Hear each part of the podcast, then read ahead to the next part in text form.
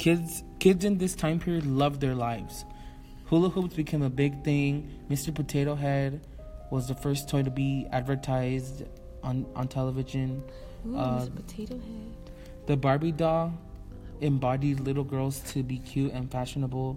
Um, also, some cultural icons that were big in this this era was Bob's Burgers, a charm necklace, uh, Disneyland Mickey Mickey Mouse caps, All Star baseball games, American Lead horseback racing, um, and